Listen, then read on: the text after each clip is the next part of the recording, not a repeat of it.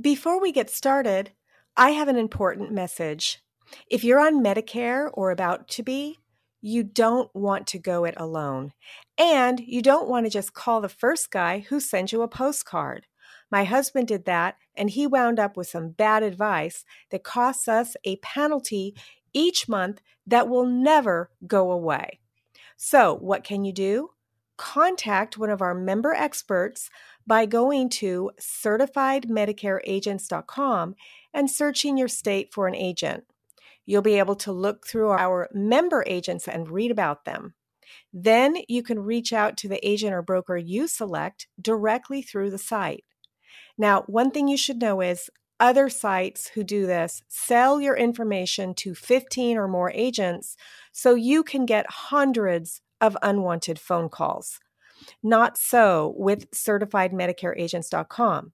You'll only be contacted by one agent, and if there is a problem, I may personally reach out to you, but generally, you will only hear from the one agent you select. So head on over there right now before you forget and find a qualified and certified agent that can help you today. Now, let's start our program.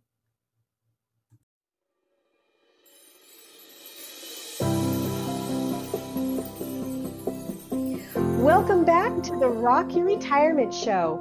I'm your host, Kathy Klein, and today's guest host is an expert on pain. Last week, we talked about pain myths and misconceptions. And in case you weren't here last week, let me tell you a little bit about my guest host. Dr. Kevin Cuccaro is a fellowship trained specialist and expert on the science of pain trained in anesthesiology at the University of Chicago, and completed his fellowship in pain medicine at the University of Michigan. He served as an associate program director for the Naval Medical Center San Diego's Pain Medicine Fellowship Program. Woo, that's a lot to say in one breath. And he focuses on creating solutions for pain and pain related topics important to healthcare systems, clinicians, and us, the public. We're so lucky to have him back co hosting today. He has a free training at whywehurt.com, so be sure and head over there after the episode and check it out. And once again, I'll have a link in the show notes as well. In the first episode, we discuss what happened to me and how I could have dealt with my pain a little bit better. In the second episode, we discussed how well our health system treats pain. And last week, we talked about pain myths and misconceptions. And I have been dying for this last episode where he's going to give us the secret of why firefighters are better pain specialists than actual pain specialists. But before we start, I wanted to tell you that this episode is brought to you by the Medicare Quick Step by Step Guide for signing up for Medicare. If you're signing up for Medicare for the first time, you know how confusing this can be. So that's why I created the step by step guide, which is absolutely free and will help you easily transition into Medicare. Head on over to medicarequick.com slash checklist and download your free guide today. Dr. Kevin Cuccaro, thank you so much for co-hosting. I can't wait to find out the secret. Welcome back. Well, thank you, Kathy. It was a pleasure to be here. so, today's episode is about why firefighters are better pain specialists than pain specialists. So, what's up with that? Well, um, a, a, couple of different things. Is, is number one, when it comes to to pain specialists per se, and again, I, I'm a fellowship trained board certified pain specialist, so I'm this is my background the way we practice and teach and talk to our patients is literally 50 to 60 years behind the science of pain. And that was um, pretty difficult hurdle to overcome uh, when it was myself going through that process and recognizing, well, why is it that people don't seem to be getting better with these injections? Why is it that when we do more injections, they seem to lead to more injections? How come people have an injection, say they're better, and yet we can't, the medications don't seem to change? Or it seems like the pain moves somewhere else. So they went get back pain, get injections in their back, and now they have neck pain and they get injections in their neck, and they get shoulder pain, they have injections in their shoulder, and they weren't getting better. And so uh, that was what started my journey when it came to actually going back to the research and science of pain. And it also has influenced who I would recommend as a quote unquote pain specialist. The vast majority of time, I don't recommend people see pain specialists, particularly the their standard clinic where they're doing lots of injections and drugs and things like that. Interesting. And there's multiple reasons. One of which for is is the injections that we're doing for persistent pain actually do not have data to support their use or support the idea that there's functional improvement over the long term with them. Oh, I didn't know. I did not know that. I know a lot of people that get injections for pain. And it is it is shocking there, but I have not touched a needle um, since 2013. And the reason I have not touched a needle or done an injection like that for someone for persistent pain is because you have a choice. You can either look at the research and data and be a scientist, or you can talk about anecdote and not trust the research and science. And unfortunately, when it comes to pain, most people out there don't, um, if they're even aware of what the research says, which which again doesn't support the use of injections for the treatment of persistent pain. Uh, they do this mental jujitsu thing, and then they start saying, "Well, yeah, I know the data says we're doing too many injections. I know the data says it doesn't work. I know the research says it doesn't work." but in my patients they're different oh uh, because we're you know we have the sort of the god complex and we believe we're somewhat somewhat different and and and the sad thing about that is we're not supposed to be treating people by anecdote or story we're supposed to be treating people on research and evidence that's what having a science-based background is and um, there are a lot of stories. I mean, I had people, you know, when I was doing injections, people would walk into my office and say, "Oh, Doctor Cuccaro, you know, I, I feel so much better. Thank you so much. You're helping me so much." But when I took the moment to actually look at the chart again, what is better? Better to me means you should be on less medications. They shouldn't be seeing you anymore. you should be not seeing me anymore. You should be seeing less and less healthcare providers, not more and more better it means you shouldn't be having to come back every three weeks six weeks four weeks uh, i know i know there's people out there who advocate patients get as many injections as they want whenever they want mm. uh, that shouldn't be the case you should people should be coming in doing what do you do whatever we do we help them get better and then they should get back to living their lives not living with healthcare so um, that's a that's a very long way to say is is and it kind of adds on to two episodes ago where we were talking about the, our healthcare system is miserable at treating persistent pain, pain that's been there for a long period of time. And a lot of it is um, the procedures that we are doing and the surgeries that we are doing do not have evidence to support them, but they're also extremely profitable to do. I would get paid more to sign someone up for an injection than it would be to to spend an hour talking to that patient about pain and educating about pain and talking about how all this stuff comes together and and all these multiple contributors. Uh, if, for me to do an hour of that I, I think let me look at I'm trying to think about how much that would be reimbursed through Medicare. Now this wouldn't obviously go to the doctor, but with all the fees and stuff, I, it bills around five or six hundred dollars. Right, and you could make that in a five minute section. Five minutes or more. Uh, the, the, some of these injections are a couple hundred dollars to over a thousand dollars, depending on how the insurance pays for them. You know, was it one patient that brought about this metamorphosis in you?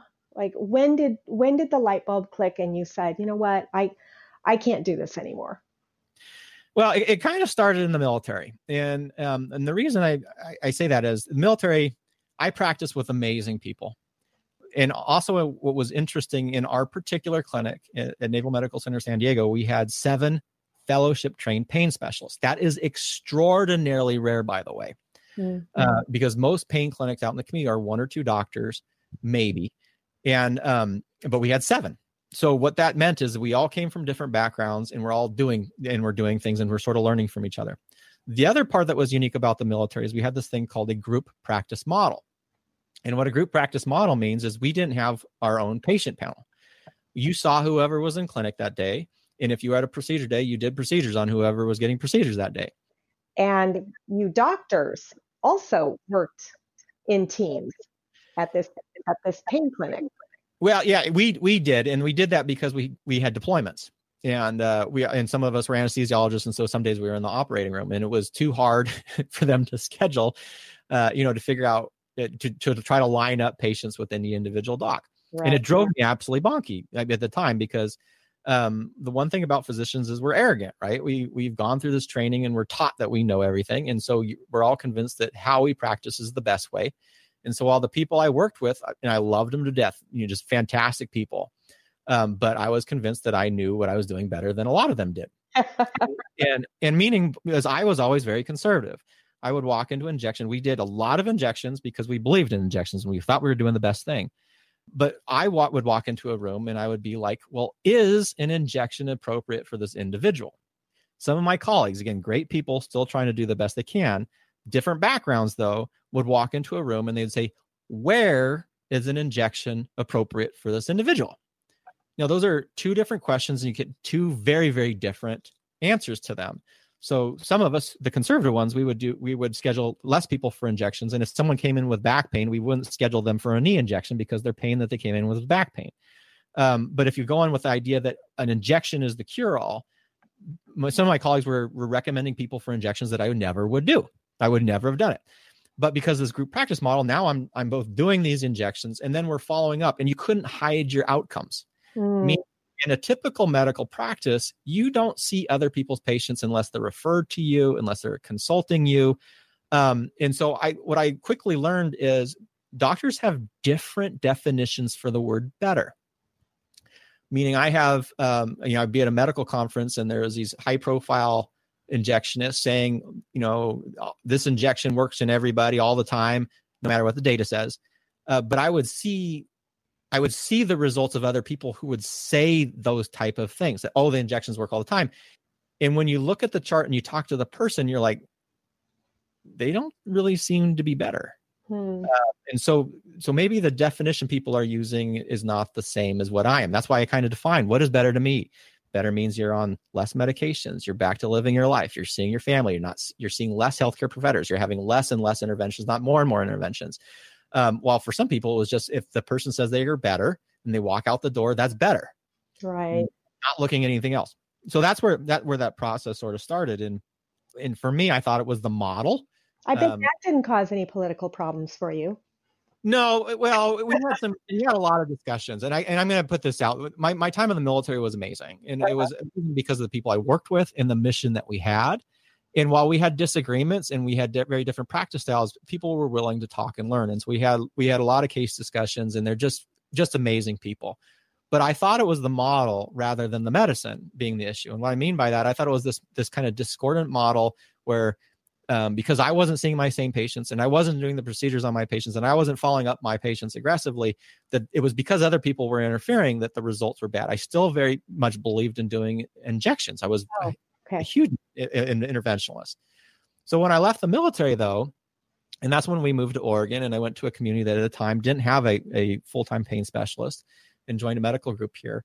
And so I had the ideal practice environment for me where now I could see the patients, I could do the injections if I believe they were appropriate, and then I could follow up very aggressively with my patients to see whether or not they're getting better. And within six to eight months, I realized that my outcomes were no different than what I was seeing in the military. Hmm. What I mean by that is you could have the same people with the exact so quote unquote pathology do the exact same procedure and you have completely different outcomes. And that's where I would have people in my office saying, Dr. Cuccaro, I feel so great. But then I would look through their records and go, wait a second, we just did injections in their back. And in the three months since I've seen them, they've gone see an orthopedic specialist and get injections in their knee. They saw rheumatologist got injections in their shoulders. And now they're back again saying their back and their neck hurts. I mean, that's not better. And um, so the first part of that for me was, well, maybe maybe I need to look at the data on all these procedures that that I am trained in, that I am the specialist in, and I'm doing. Mm-hmm. And that's when I first started looking at the data and said, "Holy crap!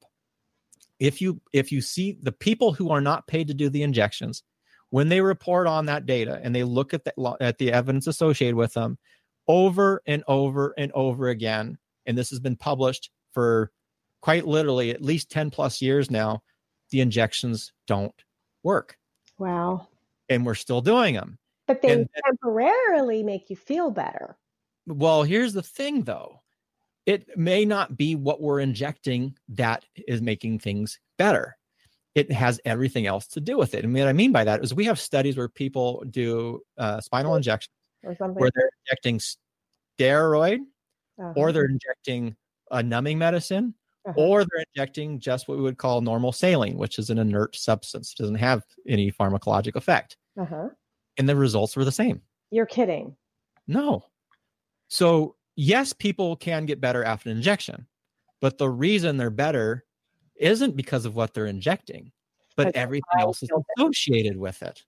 Right and that was that one right there that probably hit the nail on the head because then things started to make sense for me. Because when i was a again i was a very conservative in how i did injections. And when i did injections i did them in the safest manner possible. So if i did a what i called an epidural steroid injection what i injected in the epidural space which is in an area of the spine that kind of surrounds all the spinal nerves all i put in there was saline which is inert and steroid which takes six hours to act and yet, when I would do these injections, I literally would have people, not all of them, but some people within the first couple minutes would jump off the table saying, I feel great. And they did.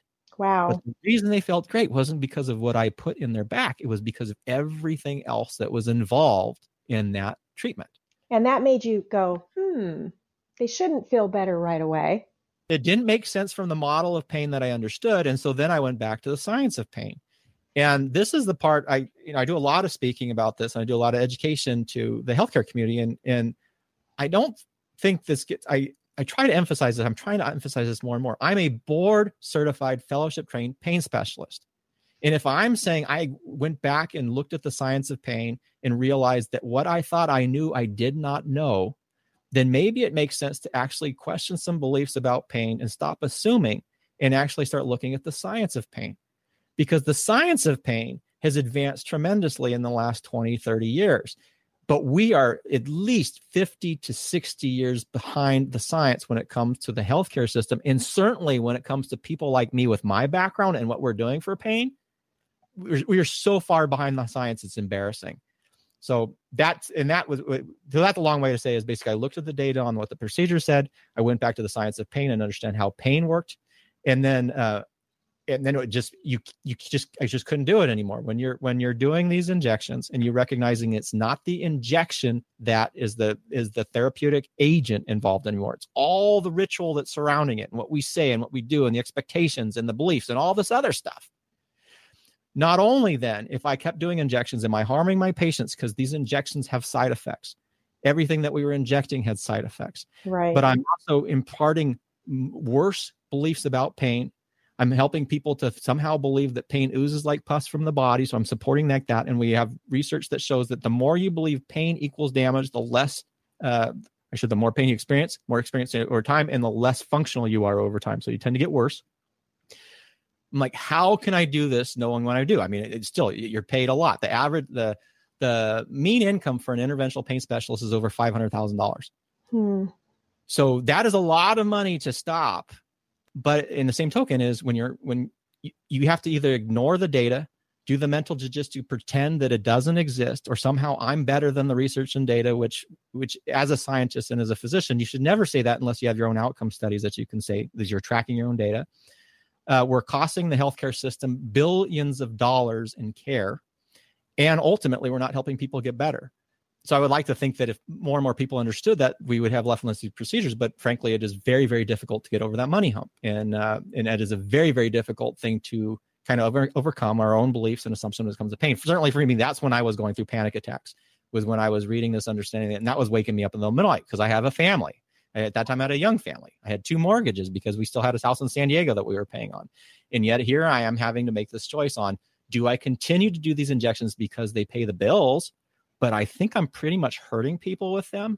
Or do I actually follow the data and actually be a doctor and try to do what's best with my patients? And it was not in any way, shape, form an easy choice to make. I, I so I am not I, am not some some wonderful person. It was extraordinarily difficult to do.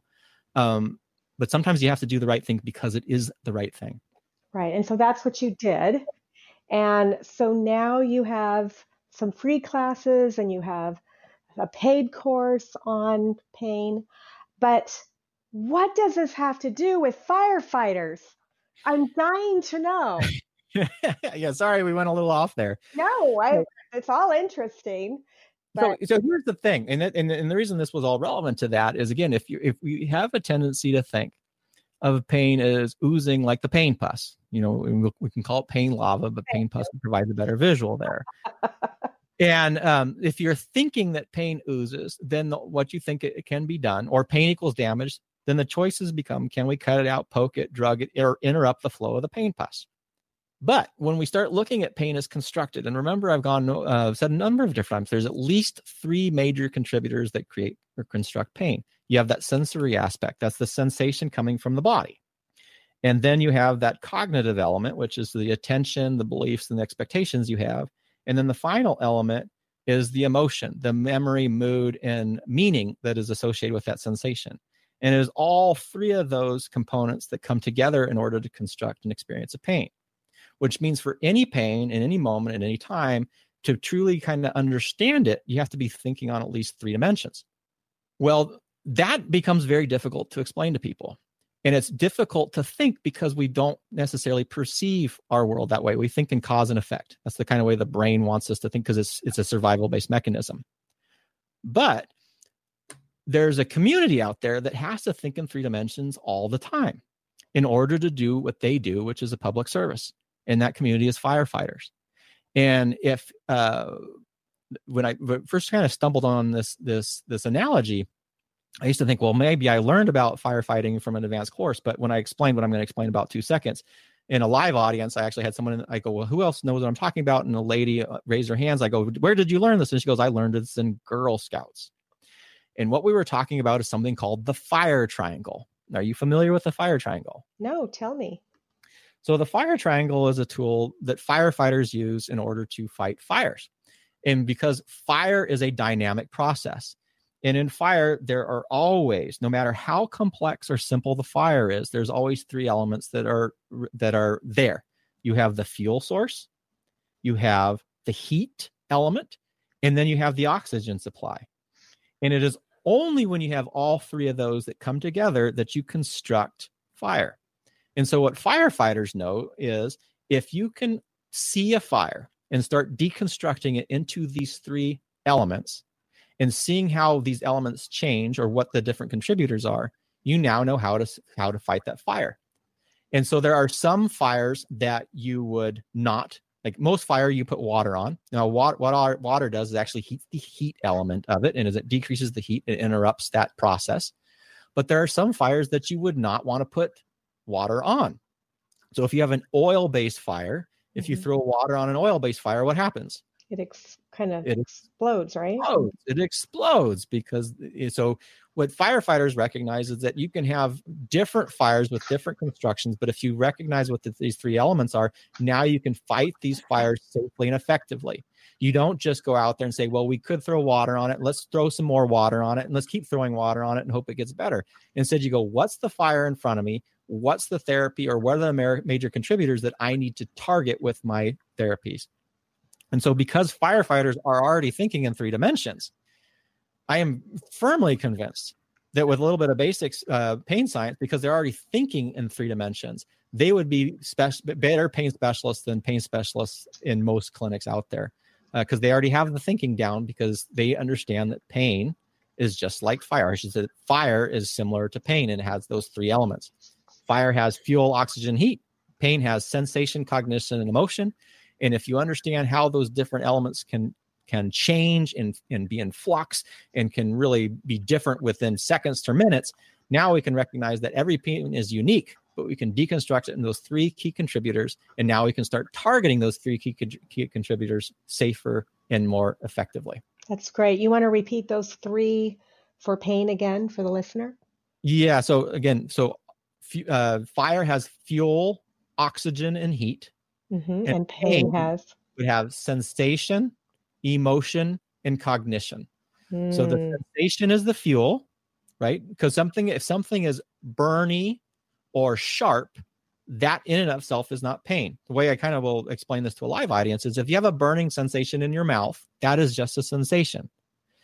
If you're a burning sensation in your mouth, but you love spicy foods, the right. meaning of that burning sensation is very different the attention that we pay is very different the experience that we have is very different if you hate spicy foods and someone pranked you and now you bet a hot pepper and now you have a burning sensation in your right. mouth the same sensation, different meaning, different attention to it, you're going to have a very, very different experience. Mm, that makes so much sense. Thank you. Well, thank, thank you. you for that. Now I can now I understand better how firefighters, you know, can be better pain specialists than actual pain specialists because they're already thinking in three dimensions, and that's what we need to do in order to control our pain. And it and it is it, that's not easy to do by the way because again we tend to think cause and effect. So if you if you stub your toe the first thing you think is ah the pain's coming from my toe. But as being aware enough to recognize that the only thing that's coming up from the toe is a sensation. And there's these other elements that are involved. Are you uh, paying attention to it? Are you feeling threatened by it what's the meaning to it so even with a with a with a stub toe you can you can stub your toe and never have any pain hmm. if your attention which would be a heat element is pulled away so one way to think about that is if you stub your toe it typically would hurt if you stub your toe because you look up and you see a bus come rearing down it's going to hit you you're, you're going to run gonna, away. Right. You're not going to experience any pain at that moment of time because you don't have any cognition. You don't have any heat there in order to construct that pain fire from. That that is so true. Absolutely. Well, I know that you have to run off to another event and I really appreciate your squeezing this one in. How would you like our listener to contact you if they have more questions? go to whywehurt.com. There's a free course there, and I uh, my contact information is actually in that program itself. So if they have questions or comments, they can send them me directly. I, I do want to add one little thing here. Is usually when I do a talk like this or we do a podcast like this, I like to warn people up front, and we didn't do that with the first episode. Is it's very easy to feel threatened when we're talking about pain it's very easy to start feeling a rush and say, Dr. Cuccaro, you're an absolute idiot. You can't, you don't know me. You don't know my pain. And that is 100% true. I do not know your pain. What I do know is the science of pain. But I would say is though, if you're, if you've gone through this series and you've heard something and you feel it and you, you get this visceral reaction, like, oh my God, this is, you're an absolute idiot. Instead of saying, Dr. Cuccaro, you're an absolute idiot, period, put a question mark on the end because if we add a question mark what means that there's a dialogue there's a chance to learn there's a chance to understand there's start, start to to have a discussion and so I, I, I usually try to add that in at front because sometimes people will hear this kind of information and they'll feel like somehow that their pain is not valid anymore which which i i don't believe i've ever said that. All pain is real. All pain is pain. But what i do think or what i do say sometimes that people can get upset at is i do say pain can get better.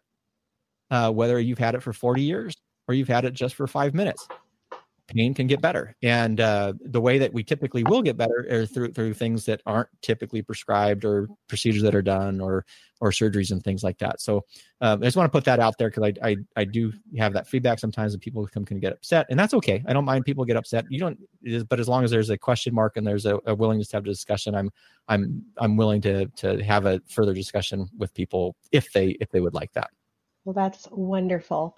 And for the listener, head over to whywehurt.com for that free workshop. And we're so glad that that you came on the show with us today. Thank you so much, Dr. Cuccaro. Well, thank you, Kathy. I really appreciate it. And it was a great time. Yes, it was. And for the listener, we'll see you next time on Rock Your Retirement. Bye.